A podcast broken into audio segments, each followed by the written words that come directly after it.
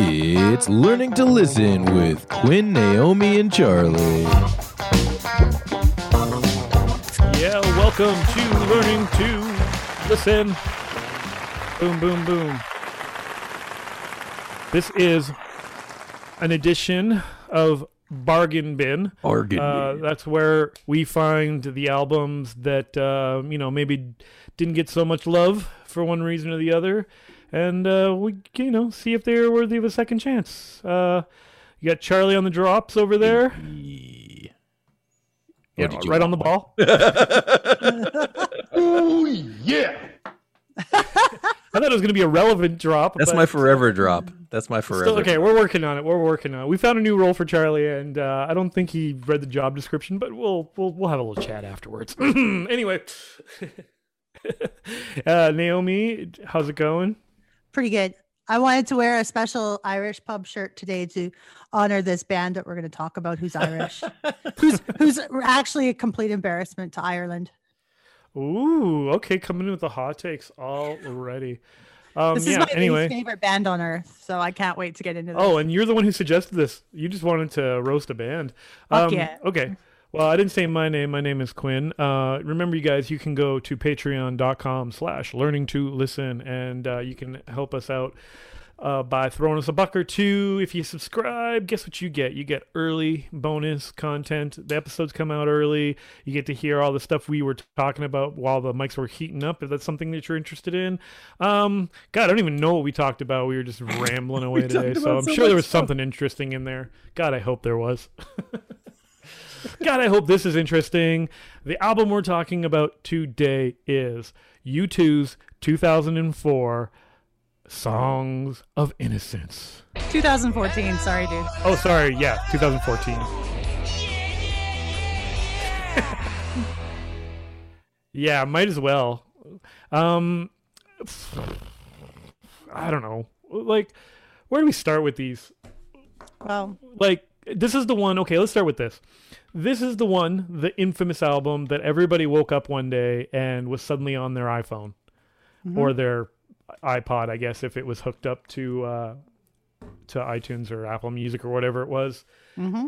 Yeah, and I don't know about you guys. I don't know if that's what happened with you, but my initial gut reaction was like, "What? Fuck that." I want some fucking garbage U2 album on my iPhone. You want to give me something for free? Get the shit out of here. I don't want this free stuff. Get your free stuff out of here and take your generosity and shove it up your ass. But it's not generosity. This is the way I saw somebody say this somewhere in something I was reading today, and I was like, they nailed it. And I would love to give that person credit, but they basically called it rock and roll dystopian junk mail. You know? Like, it'd be one thing if you woke up and there was like, hey, do you want to opt into this album? You know, it's like YouTube put an album out and you can listen to it for free, because this is before a lot of streaming was really, really taking off. Like, I mean, streaming services were around, but this was still in the era of like, buy songs for 99 cents or buy the whole album for $9 or $10 or whatever it is, you know, like, and download the thing to listen to it. So this is one you didn't have to pay for. You could just download it. But if you had your phone, which most people do, set up to automatically sync anything they purchase, it just went right on your phone. And so you could just be hit and play or get in the car and it synced up with like your Bluetooth or whatever at the time. And boom, all of a sudden you're listening to Charlie Hit It. Hello.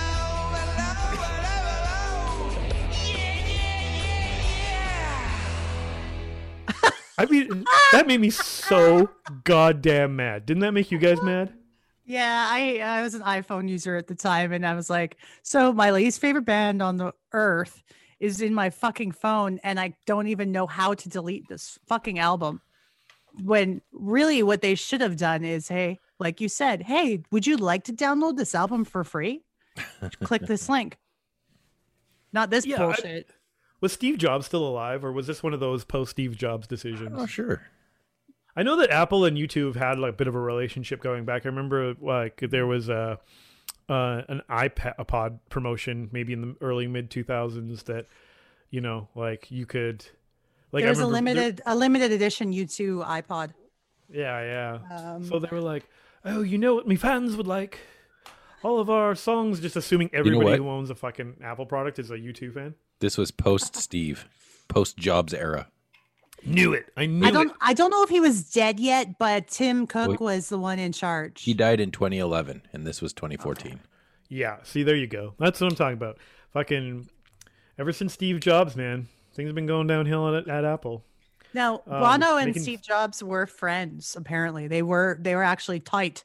Sorry, but the thing is who was tight with Steve Jobs? Bono was tight with Steve Jobs. Sorry, how did you pronounce his name? Bono. I said Bono. Is that what you're saying?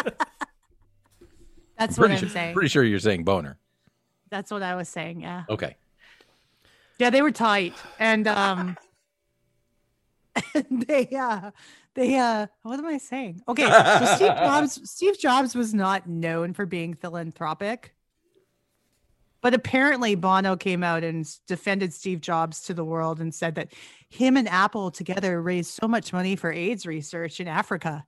And then Bono couldn't go 5 minutes without letting the world know what a charitable, awesome guy he is. Mm-hmm. Sorry, I cut you off, Naomi. What were you saying? No, it's no, but he had Steve Jobs back about that because, as far as I've ever heard, Steve Jobs didn't donate money to charity at all. Yeah, I don't know. I mean, okay, so I guess the idea of this is to listen to these things and give them a fair shake, and.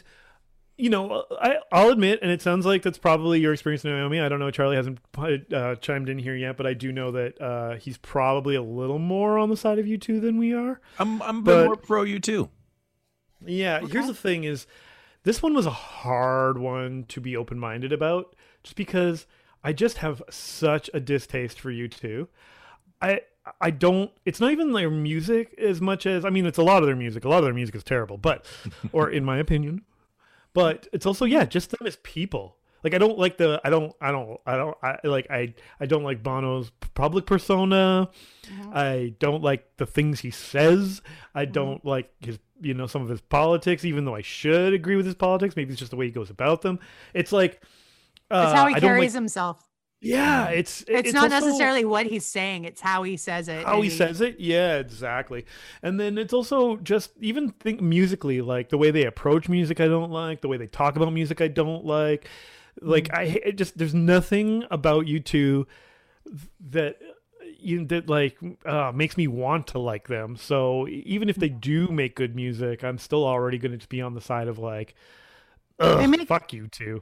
They make mediocre music at best. But so many people consider them one of the greatest bands on earth of all time. And I'm like, why? Okay, there's definitely a time and a place. And there's maybe an album or two, I would say mostly in the 80s, that, yeah, all right, I get it, yeah. They hit.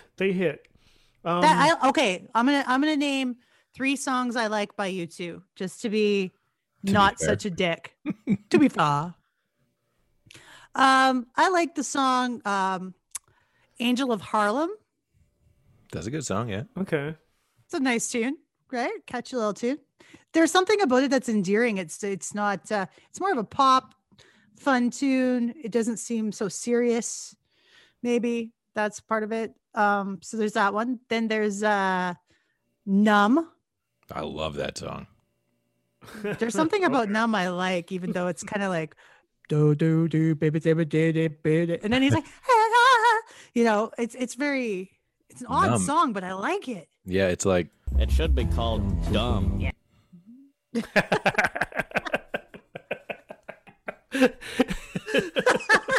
Holy shit. Yes. Wow. I'll give you that out of their catalog. It's interesting. It's a choice. The best one. The best is a choice. The best one is Hold Me, Thrill Me, Kiss Me, Kill Me. Oh, that's a great song. From the Batman Forever soundtrack. Yeah. I mean, at the time in their career, at least it was a song that was still kind of a rock and roll song. It had strings in it and shit. I liked it. But it had a catchy melody.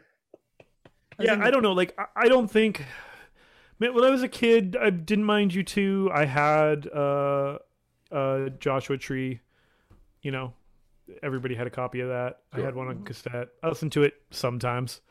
Like, it wasn't one of my go-to albums, but, like, you know, it had the hits on it. It had Where the Streets Have No Names. It had One, I think, right? Is that on there? It's on. I think one's on Achtung Baby. What else did Joshua Tree have? It's been so long. With or Without You? Yeah. Yeah, there you go. The biggest song off that album, I think. Was that bigger than Where the Streets Have No Name? You know what? I mean, it might have been. That's the big one to me. The other one might have been bigger after the fact. It became a lot bigger. Either way, that's probably their. I would say, if anything, that's probably their peak, though, right? Like, I was a few albums in. That was the one that was like the big, you know, produced by Daniel Lanois or whatever, and like, you know. It's a real cohesive album. It's good. It is what it is. Like, when I hear those songs now, they don't, you know, do much for me. But man, like, this is a band that has been desperate to find relevance, like, pretty much since their peak in like the late 80s, early 90s, and have only managed to maybe basically rest on their laurels. And otherwise, like, I don't know, have they ever managed to be relevant again? Like, I mean, yeah, they've had the odd kind of hit here and there, but musically, like, I don't think they're really managing to, like, really turn anybody's head that much these days, right? They're in that rut. Sorry, go ahead, Charlie. I was going to say, they had me. I went through a U2 phase for quite a while, and I liked a lot of their older rock stuff for sure, but I even liked up until I was into them up until like 97 or so when they did Pop, and that was the last thing that I really liked of them, I think. But I liked when they tried the electro kind of fun stuff. I know from experience that, Quinn, you hate Zooropa because I've made you listen. Zooropa is a god-awful record in its entirety. Is fucking atrocious. On a road trip, front to back, that album is bad, and that's the one with Numb on it. That makes me feel even better about liking the album, is that, you know, you hate it so much. I don't know why, but okay. But here's the thing: is it's not like you played it for me and I was like, oh, I was wrong about this record. You played it for me and I was like, I'm so right about this album. It is a bad album. It's so bad in my head, and also out loud during the time of listening to it, I was like, I don't know, this is a good song, I like this song, and a different song would come on and be like, I like this song too. What songs are on that album? That album sounds like this. Wow, wow, blah, blah, blah, blah, blah, blah. That's what that album fucking sounds like, front to back, and then Edge starts singing, bah, bah, bah, bah, bah, bah, bah. Like, and then what the, like, no fucking songs on that fucking album. No, I will give you this. Songs of Innocence, head and shoulders, way better than Zooropa. Way better. But, much better. Yeah, I know. After Pop, I couldn't anymore with their stuff. It was definitely too much searching for relevance. Especially this album. This album was totally searching for relevance and trying to do, in my opinion, what it tried to do was hit the super, do everything, and everything that was popular at the time. And by trying to do everything, actually accomplished like nothing. Okay, is this everybody's first listen through? Yes. This full album. Did you ever listen to any of these songs? I know they had some singles, but I never heard the singles except that when I did have it on my iPhone for that hot minute when it dropped in 2014. Was the title of the first song caught my eye because being you know, a bit of a Ramones fan. The very first song is called The Miracle bracket of Joey Ramone end bracket. And I played that song and I didn't like it. And then I was like, yeah, fuck this. And I fucking hate U2. Like, and I deleted it. Never listened to it. Never heard these songs played on the radio. They've never come up actually today to even play it on my phone, because I did opt in to delete the album and hide it. Mm-hmm. I had to go and undo that to listen to it again. Well, you own it again. Oh. Now it's yours again. I mean, now I'd have to download it, but like, this was just like so I could even stream it. because I use Apple Music for this sort of stuff, so it doesn't screw up my Spotify algorithms.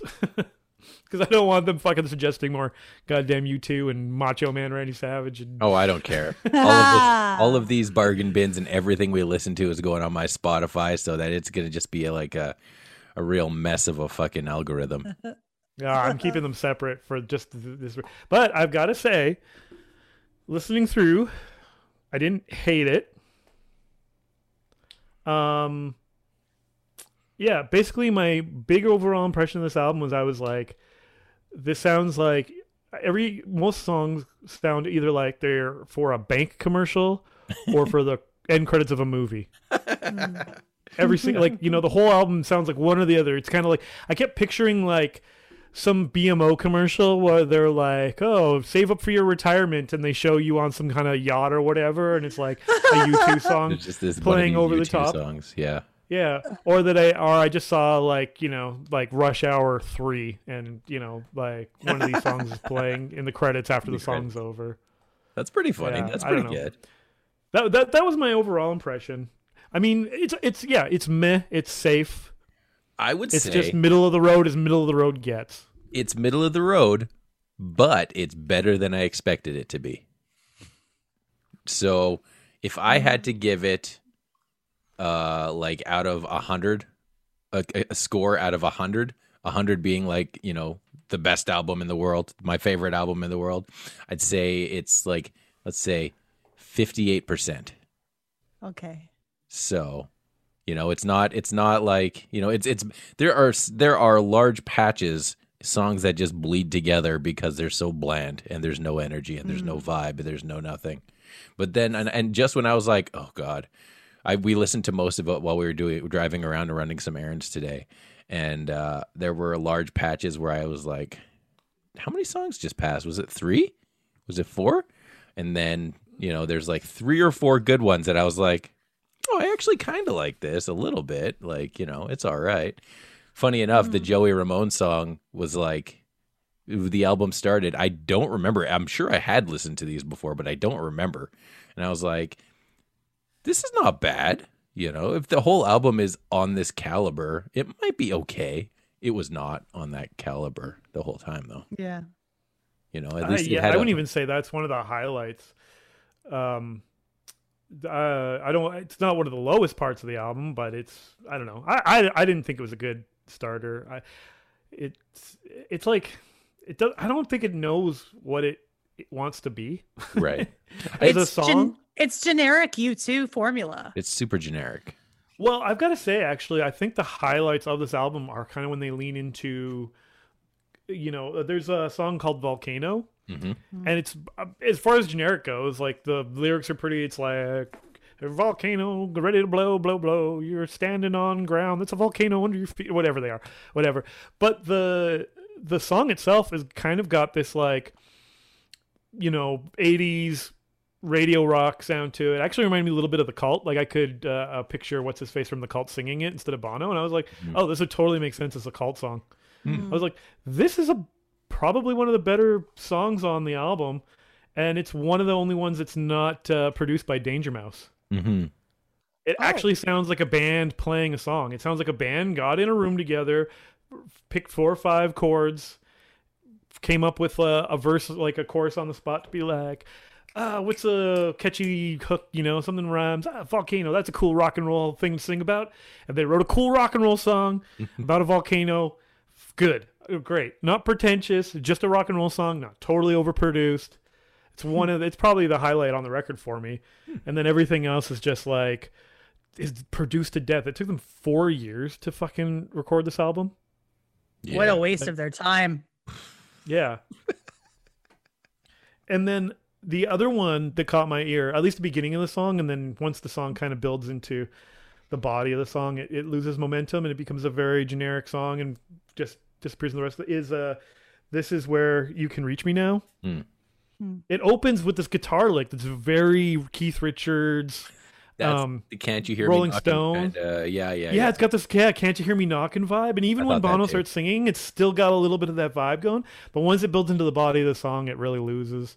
Like, man, there's nothing you can, like, tap your toe to. There's nothing you can, like... For a band that back in the 90s was like, rock is dead, it's about pop music, people want to dance, they don't care about guitars anymore. Well, then write a fucking song somebody can dance to, you assholes. You know what I mean? Good point. I wouldn't be offended at all if I was like, yeah, you know, I'll listen to electronic music all day long if it's got a good beat and I can, you know, bop along to it. You couldn't dance to discotheque? Oh. Ah, discotheque. That's right. I don't know. Not to this fucking album. I sure couldn't. Like, I don't know. Yeah, Naomi, is this your first listen through this whole album? It was. I didn't bother with it. I just tried to get it off my phone when it came out. I just found the whole thing musically and melodically uninventive. It was just the typical sloshed crap they've been trying to sling at us forever. In my opinion, it kind of sounds like the crap Bon Jovi has been putting out for the last three albums. If you actually, okay, Bon Jovi is my favorite band, but they have been trying to sound like this band for a while.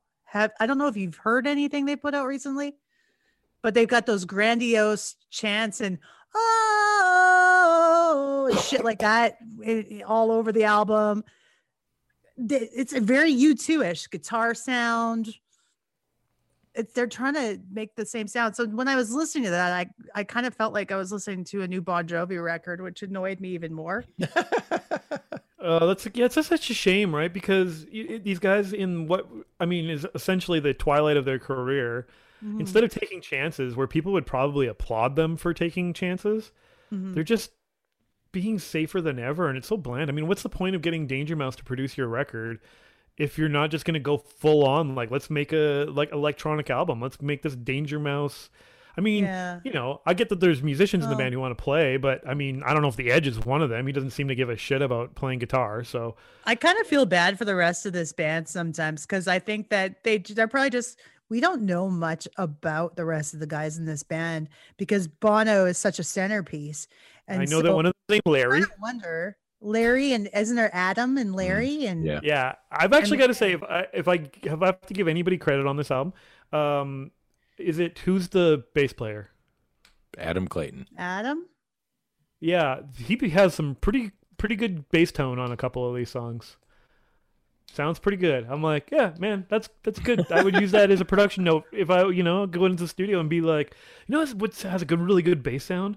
Believe it or not, Songs of Innocence, the U2 album, put that on. Let's try and see if we can maybe dial that bass tone in. Not the playing per se. The playing is just whatever. It's just there's nothing challenging there, right? I was gonna say, as musicians, how do you both feel about the instrumentation on this album? Well, I was pleasantly surprised that The Edge actually, in a couple of songs, plays guitar. Like, actually didn't just go jingle, jingle, jingle, jingle, jingle, jingle. Because the Edge's thing is he just every song is just jingle, jingle, jingle, jingle, jingle, jingle, jingle, jingle, jingle. He might as well be like shaking some keys around, you know. But on this one, there's actually a few guitar licks, and there's one lead guitar part in one of the songs. Yeah, I couldn't believe it. I was blown away. I was like, holy shit, The Edge is doing his job. The drums were actually good for what they were. They weren't like super interesting but like the production of them was good. They sounded good.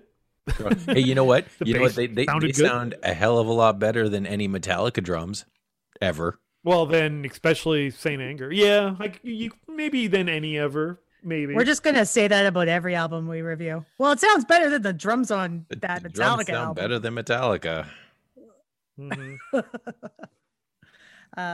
Charlie, what did you think for like the guitar and stuff like that? I mean, yeah, guitar. It was a pretty fierce mild, you know, for a lot of it. But I did like the times where I think there was a bit of guitar in the Joey Ramone song.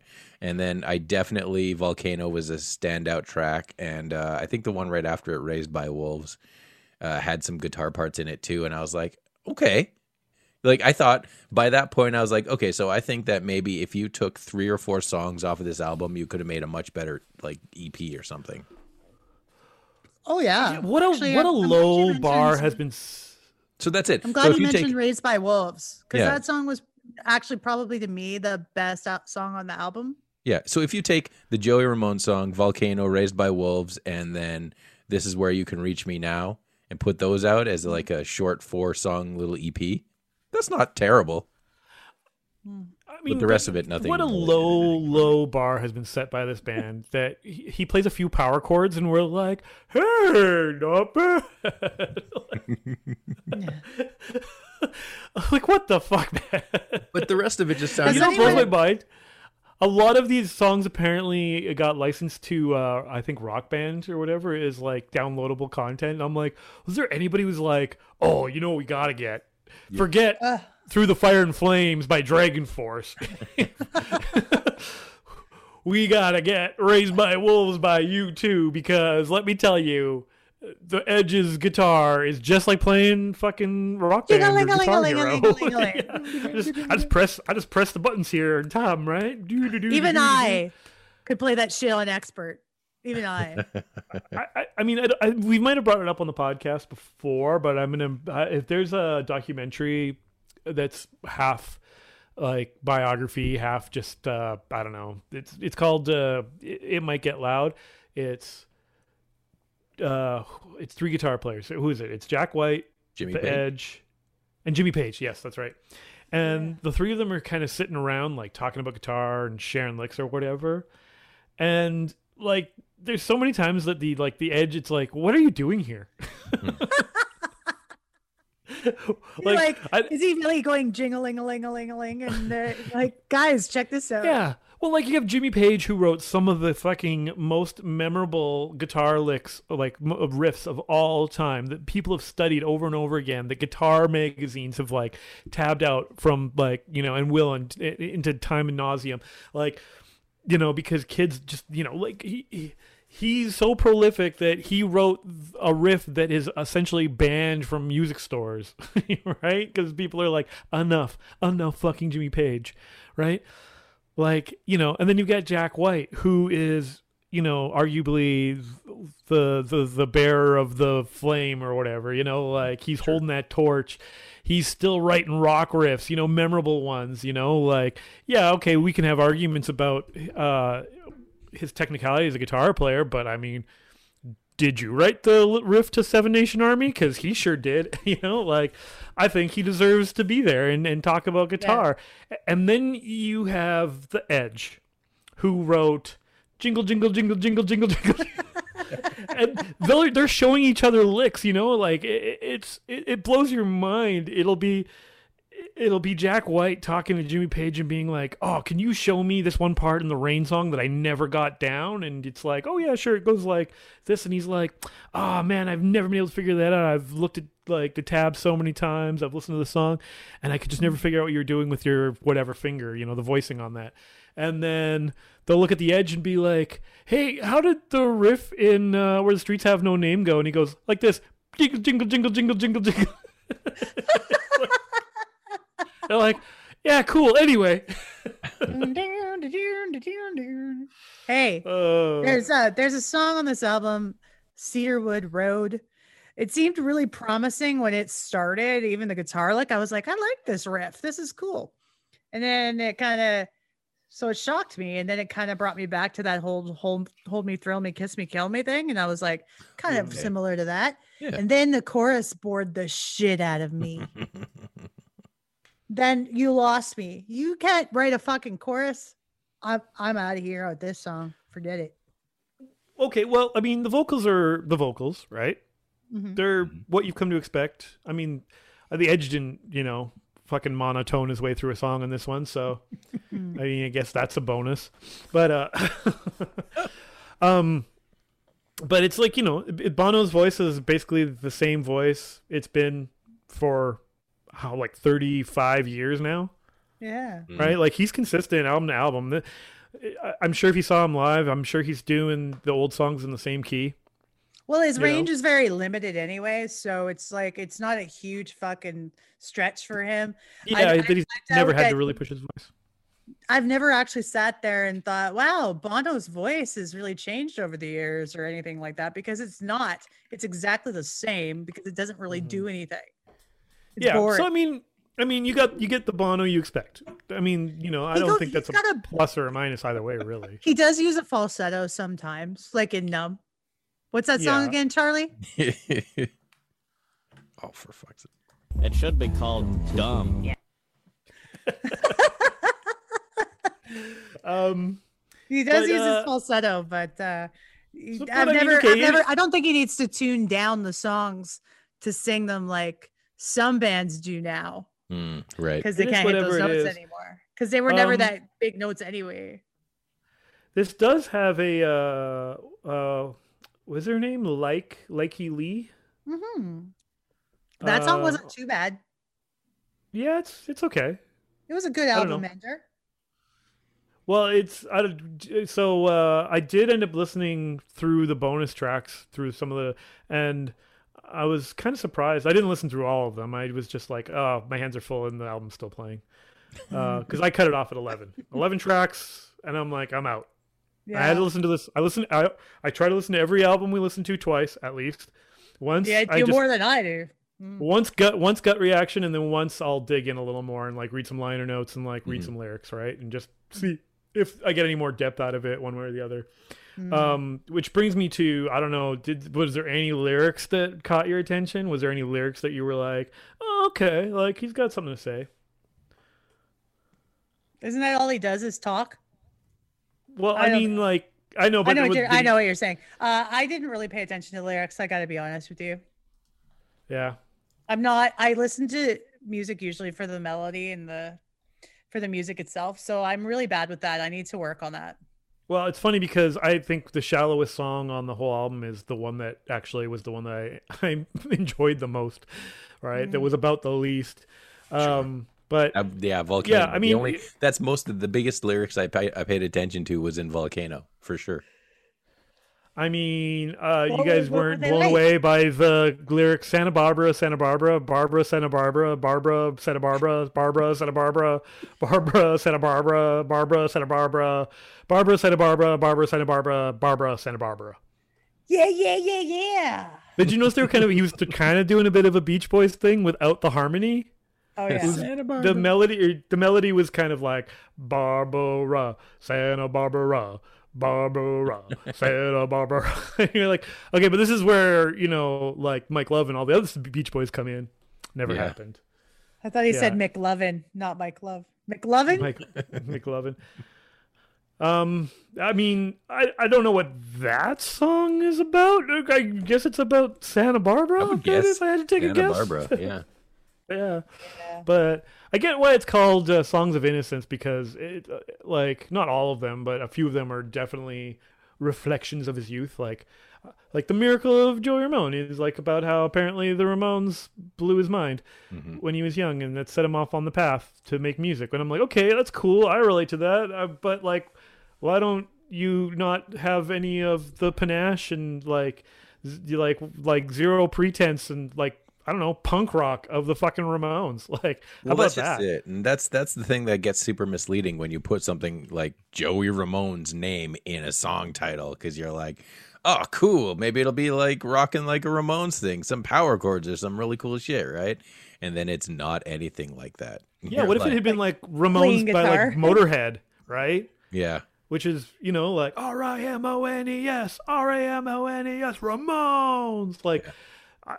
I would have gotten behind that in a minute. I would have been like, damn, you too, man. You guys heard this? They did some real shit for once. But this one was just another U2 song where he just name drops. And he doesn't even name drop him in the song, just in the title. Yeah, it's kind of annoying. And then I'm wondering, because he keeps referring to a specific song. Right? And so, A, why in the title just Joey Ramone?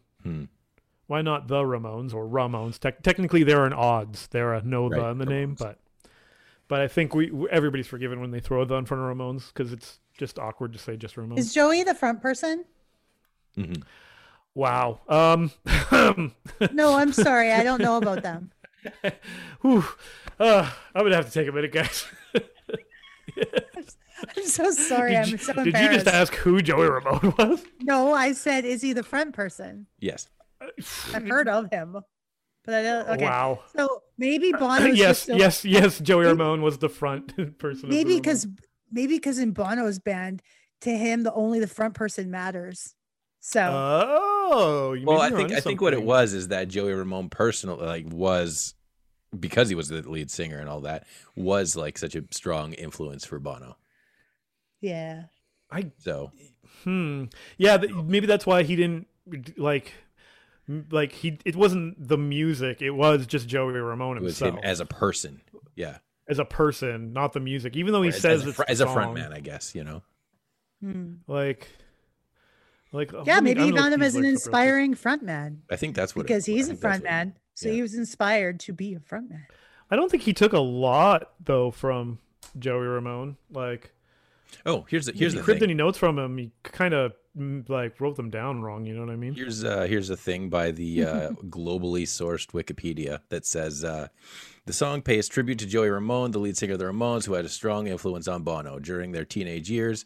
U2 snuck into Ramone's concerts, and the experience of watching Joey Ramone perform made Bono feel less self-conscious about his own singing. So it's more of a, oh, this guy's doing it, I can do it.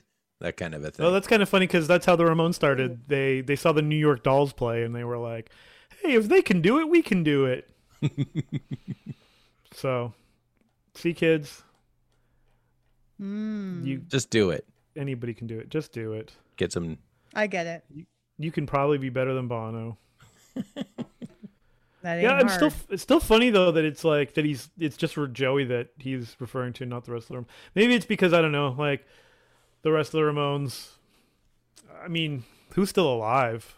I guess Maki Ramone. He was an original Ramone. CJ's still out there kicking it, but he was not an original Ramone. But Dee Dee's dead. Johnny's dead. Joey's dead.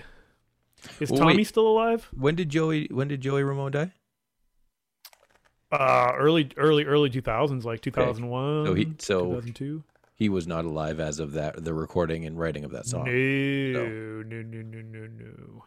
Yeah, so I don't. No, I mean, here's the thing. We were talking earlier about these guys desperately searching for some relevance, and part of me is like, is dropping Joey Ramone's name like part of that, desperately clinging to some looking for some relevance, being like, we're cool. Look, we'll name drop Joey Ramone. Maybe, but I mean, it doesn't hurt that. If he actually legitimately got influence, you know, from sneaking into those shows, right? Like, then it's the whole. Yeah. Then it goes with the whole theme of the album, right? Yeah, I just wish it was a better song. It was so promising, and then shit the bed. There's much better tributes to the Ramones out there. Yeah, there's a lot of bands that have recorded songs tributing the Ramones. A lot of punk bands, you know, and they're much better, you know. I've named one. I already named one, Ramones by Motorhead. The Casualties have a song about the Ramones. What is it called? Drinking beer, sniffing glue, don't give a fuck how the hippies feel. However that goes, I can't remember anymore. Who has that song called... Meet Me Down on Joey Ramone Street. Oh, I remember that. Who was that? Spice Girls? Yes. No. Did they do a Ramone song? They definitely. Fuck no. I can't remember now. It was like a local band or something, wasn't it? Oh, maybe. Wasn't it the Raglan Cowboys? Maybe the Cowboys, yeah. Yeah. Oh, they're cool. Yeah. Anyway, I'm just saying. Like, there's a lot of bands who did some tributes much better. I mean, yeah, because I was wondering what song, because he keeps referring to a song in the. I need to get Bono's face off of my fucking browser. Sorry, I'm sick of looking at it. Well, okay, continue. That's a you thing, not an us thing. I mean, I don't know. Sorry, continue. But yeah, so he says, I heard a song that made some sense out of the world. So what song was it? Because, you know, Johnny wrote the songs too, not just Joey. Yeah, but I mean, I don't think he was breaking it down like that in his brain. He was just like, this guy, this angel appeared to me, and he sang. Yeah, you're right. I think Naomi's right. He was transfixed on the lead singer. Yeah. That guy's the most important person. He's the one in the front. I'm going to be like him. He doesn't have to load in any gear. That's the job for me. The fuck? Yes, exactly. Yeah, I used to carry 5 seconds before sound check. I used to carry guitars and I'd carry drum parts. Just like single parts? You were like, well, here's like a drumstick or here's a cymbal. And here's a cymbal. I'll bring this in. Yeah, I actually had to open the bag to get the single cymbal out, and you brought it in like you're actually helping. And the guy's like, "Why didn't you bring the whole bag?" And you're like, "I'm helping. I'm helping. I just bring some guitar strings and then he was like, "Fucking singer." Yeah. Typical lead singer. I'm helping. All right. Well, I feel like that was that kid on The Simpsons. I'm helping. I'm helping. Ralph Wiggum. It's Shake and Bake. Remember those commercials? It's Shake and Bake, and I helped. All right. Well, what the fuck? I don't know. Is there anything else to be said about this? Is there any grand statement? Anybody have their minds blown? Anybody like, wow, you know what? This is making it onto the regular rotation. No, it's definitely not doing that. I'll never listen to it again by choice. I would say that. My closing statement on this album is the fact that Bono thought they were doing us a favor just shows how ignorant and out of touch he is. Arrogant. It's arrogant. Arrogant, ignorant, and out of touch. Yeah. That's how I feel about this whole debacle. Yeah. I mean, like, I'll give it this. Like, it wasn't... as bad as it could have been. It's better than Zooropa by a long shot. So it's not like the worst. It's not the worst U2 album I've ever heard. You know, it's probably better than Pop, actually, if I think about it, right? Like, Lemon. Yeah, like I said, I mean, there's a couple of songs that weren't terrible on it. Lemon it's sucks just too. It's just not interesting. It's just not interesting. Not very, no. Like I said, they were trying to do too much and they ended up doing too little. Yeah. It's almost like offensive in its blandness. You know? I guess it did better than we remember it doing. How did it do? But like songs charted and stuff, but I don't know. In 2014, how much of like the regular radio, like terrestrial top 40 radio, was anybody listening to? It's fucking Katy Perry, Miley Cyrus, and shit. No. Yeah, I mean, no, okay. The overall album peaked at like 5 in Canada here, and in the States, it did number 9. So it did better in Canada than it did in the States. Don't people have to buy the album to chart it? Well, so that caused the whole thing, apparently, that it took a while for them to aggregate the proper numbers because it was the first time anybody had just been given an album like that, other than, you know, when it had been leaked or potentially, you know, Radiohead had put out like in rainbows and stuff online for people to download. But apparently it cost Apple $100 million. It lost the money? No, it caught you. Apple paid $100 million for the promotion. Holy shit. Yikes. Yeah, that's... I mean, it was a PR nightmare, for sure. Yeah. I mean, most people... And the funny thing is, then they report that, out of the 90-some million people that, you know, had it downloaded to their phones automatically, at least 80-some million of those people listened to at least one song. I guess I was one of those people. That counts. That makes it count. So, but like, you're going to brag about that? Like, 80 million listens to The Miracle of Joey Ramone, right? Yeah. And then they deleted the rest of the album. Exactly. Like, well, I think that was like the thing too, right? Like, Apple had to put out, after the album was released onto everyone's phones, a little while later, they actually had to put out as a company the steps on how to properly delete it if you wanted to. Right. That's how angry people were. They were like, fine, look, we tried to give you this thing. You don't want it. These are the steps you have to take it off of your iPod. God. Yeah. Yeah. I mean, I'm pretty sure I was one of those people that looked it up right away. It was like, how the fuck do I get rid of this bullshit? Like, yeah, it's like, how sad is it that it's basically digital spam? Like, here you go. Our music is no better than fucking junk mail in your email. You know, and saying all this, I intentionally downloaded some of Corey Feldman's music. All right. So, you know, like, it's better than this album. That's debatable. I love that fucking Macho Man Randy Savage album. So look who's talking. Ooh, okay. Out of the albums we've done so far, where would this one rank? In the shit scale?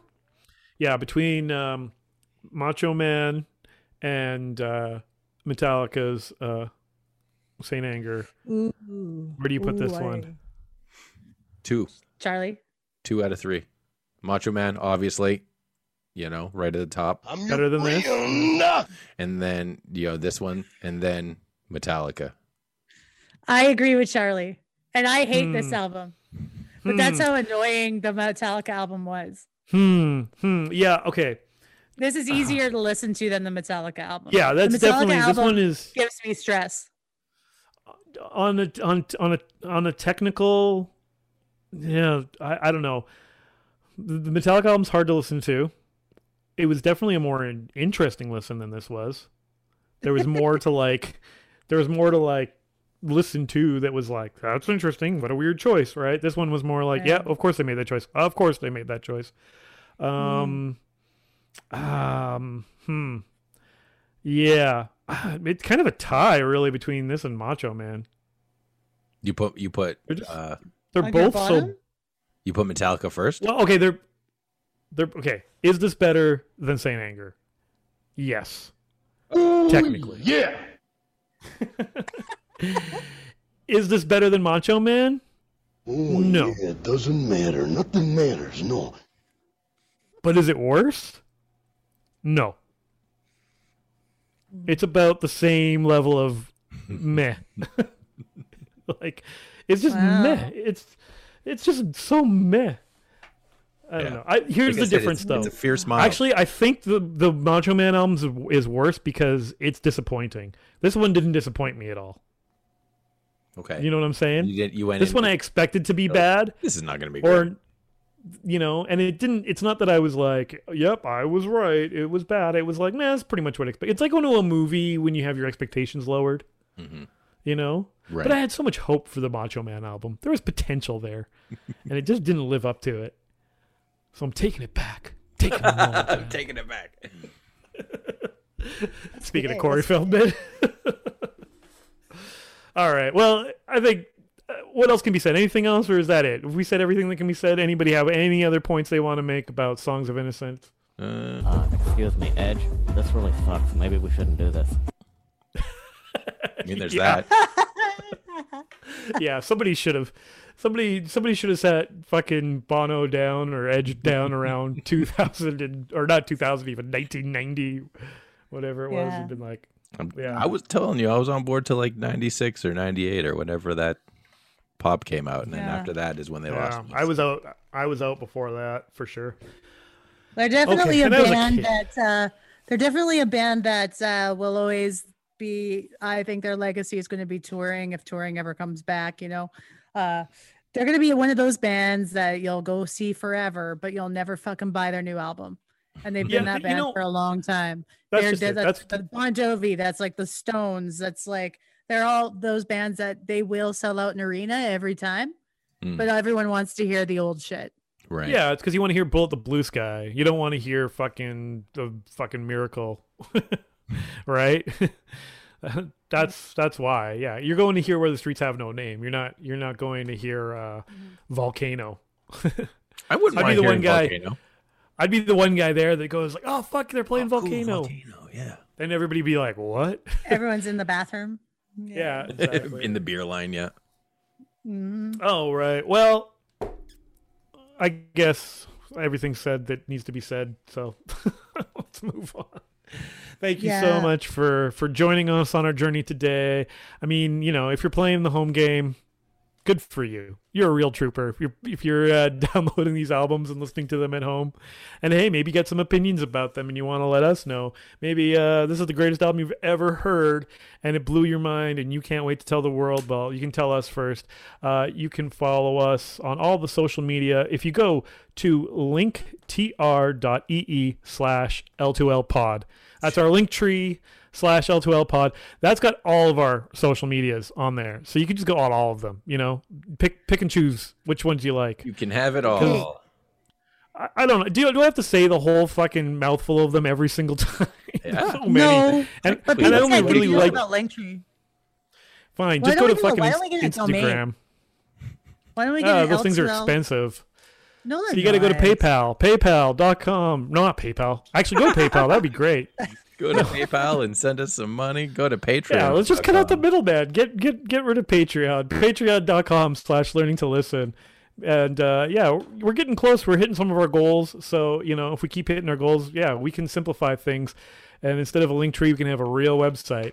That's patreon.com/learning to listen. Help us out. And yeah, also there is an email, learningtolistenpodcast@gmail.com. You can send us your thoughts, your feelings. You know, just tell us how you're doing. You know, we'd like to hear from you. All right, like, I don't know, tell us about your cat. Call us. Yeah, yeah. How do they call us too? We want to hear your lovely voice, Naomi. How do they call us? Oh shit! I don't have the graphic pulled up. Wait. I planned this really well. They can call us.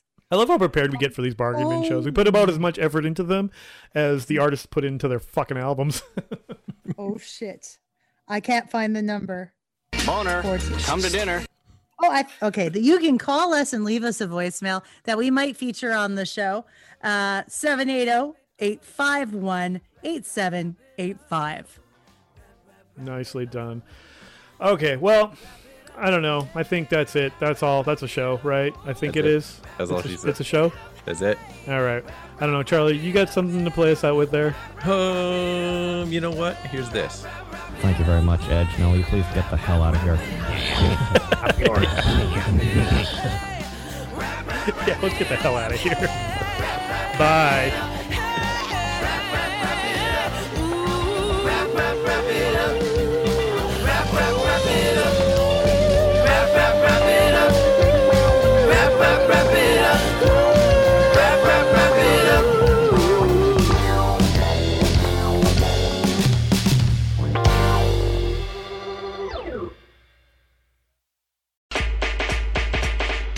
The 1990s. The music was fun, and then it got really dark for a while, a little bit anti-establishment. But the next thing you knew, it was totally fun again. So many artists came and went and left us wondering, what are they doing now? This podcast isn't about the heavy hitters who are still making millions. It's about everyone else, the ones whose careers didn't really leave that decade and kind of just still live in our memory. So you mean Vanilla Ice had another song? We all know what happened to Marky Mark, but what about the Funky Bunch? Who were the KLF, and why did Tammy Wynette record a song with an electro dance band that topped the charts?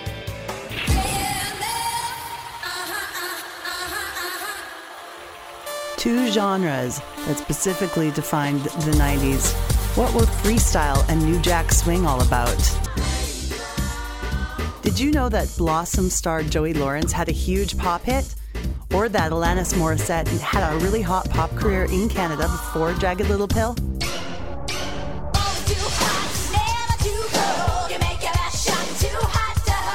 Special guests will also be joining me to discuss the great era of glitter, grunge, thin eyebrows, hammer pants, and total ridiculousness. We're even setting up some interviews with some of the musicians that defined the times. Okay, so if you're older than 30, you might be sitting here going, man, I totally remember that song, but I have no idea who does that. Well, then you better listen and find out. I'm Naomi Carmack, host of the Ultimate 90s podcast, Dope Nostalgia. You're going to be busting the move again, coming in early 2020. You want to follow us so that you know when we go live? Check out our Twitter @NostalgiaDope or you can find us on Instagram at dope_nostalgia. If you've got a question or you just want to be on the show, email us at dopenostalgiapodcast@gmail.com.